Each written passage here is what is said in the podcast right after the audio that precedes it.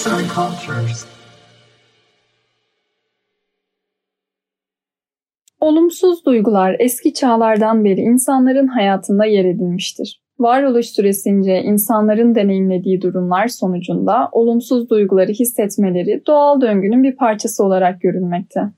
Günümüzde üzüntünün nedeninin kişinin iç dünyasında olabileceği gibi dış dünyasında yaşanan bir olaydan da kaynaklanabileceği bilinmekte.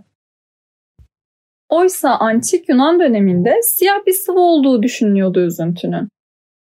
İnsanlar kendilerince bir vücut sıvı sistemi oluşturmuşlardı. İnsanların mizacı bu sıvıların arasındaki denge ile belirleniyordu. Buna da dört mor kuramı deniliyordu.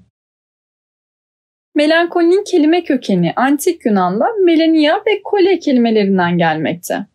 Anlamı ise kara safra yani üzüntüye sebep olan siyah sıvıyı temsil etmekte. Onlara göre bu sıvı sisteminin dengesinde beslenme düzeni ve tıbbi yardımlar rol oynamakta. Günümüzde ise biraz daha farklı bir görüş hüküm sürmekte. İnsanlardaki uzun süreli duygu durumlarının ve acı verici durumlar karşısında verilen tepkilerin insan beynindeki kimyasalların dengesinden kaynaklanabileceği düşünülmekte. Yani aslında kurulan mantık antik Yunan'dakiyle ortak noktalar içermekte. Bu yüzden antik Yunanların geliştirdikleri bu sistem hem günlük hayatta zaman zaman hissedilen melankoli için hem de depresyon için bilinmeye değer. Peki üzüntü faydalı mıdır? Burton'un melankolinin anatomisinde dediği gibi belki de bilgi arttıkça keder de artar. Üzüntünün faydalı olabileceğine dair pek çok görüş bulunmakta.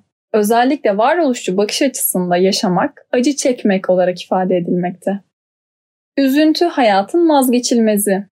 Hayatın hiçbir döneminde üzüntü hissetmeyen kişi, insan olmanın doğal aşamalarından birini atlamış sayılır.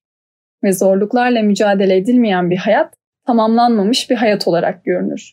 Acı çekmek hayatın vazgeçilmezi olduğu gibi aynı zamanda da hayatın özüdür.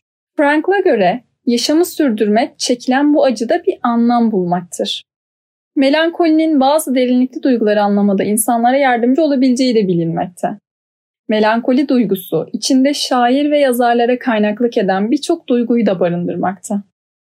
Sonbaharda yapraklarını dökmüş bir ağacın üzüntüsünü hissedebilmek için baharda yeniden çiçek açtıran yaşam döngüsünü iyi kavramak gereklidir. Peki bu konuya evrimsel bakış ne diyor?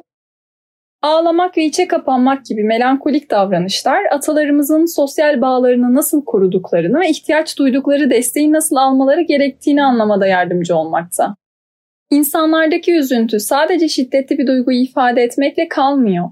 Aynı zamanda kişinin içinde bulunduğu kederin de bir göstergesi. Bu da çevredekiler tarafından fark edilip gerekli yardımın alınması konusunda katkı sağlıyor. Böylelikle de birbirine bağlı insan ilişkileri hatta toplumlar gelişebiliyor. Peki hissedilen hüzün ortak mı?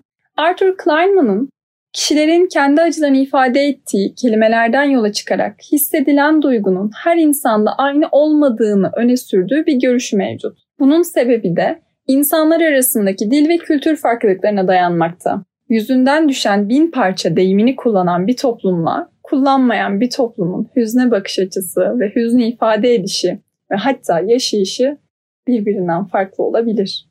Yazan Ece Yurdakul Seslendiren Esra Yılmaz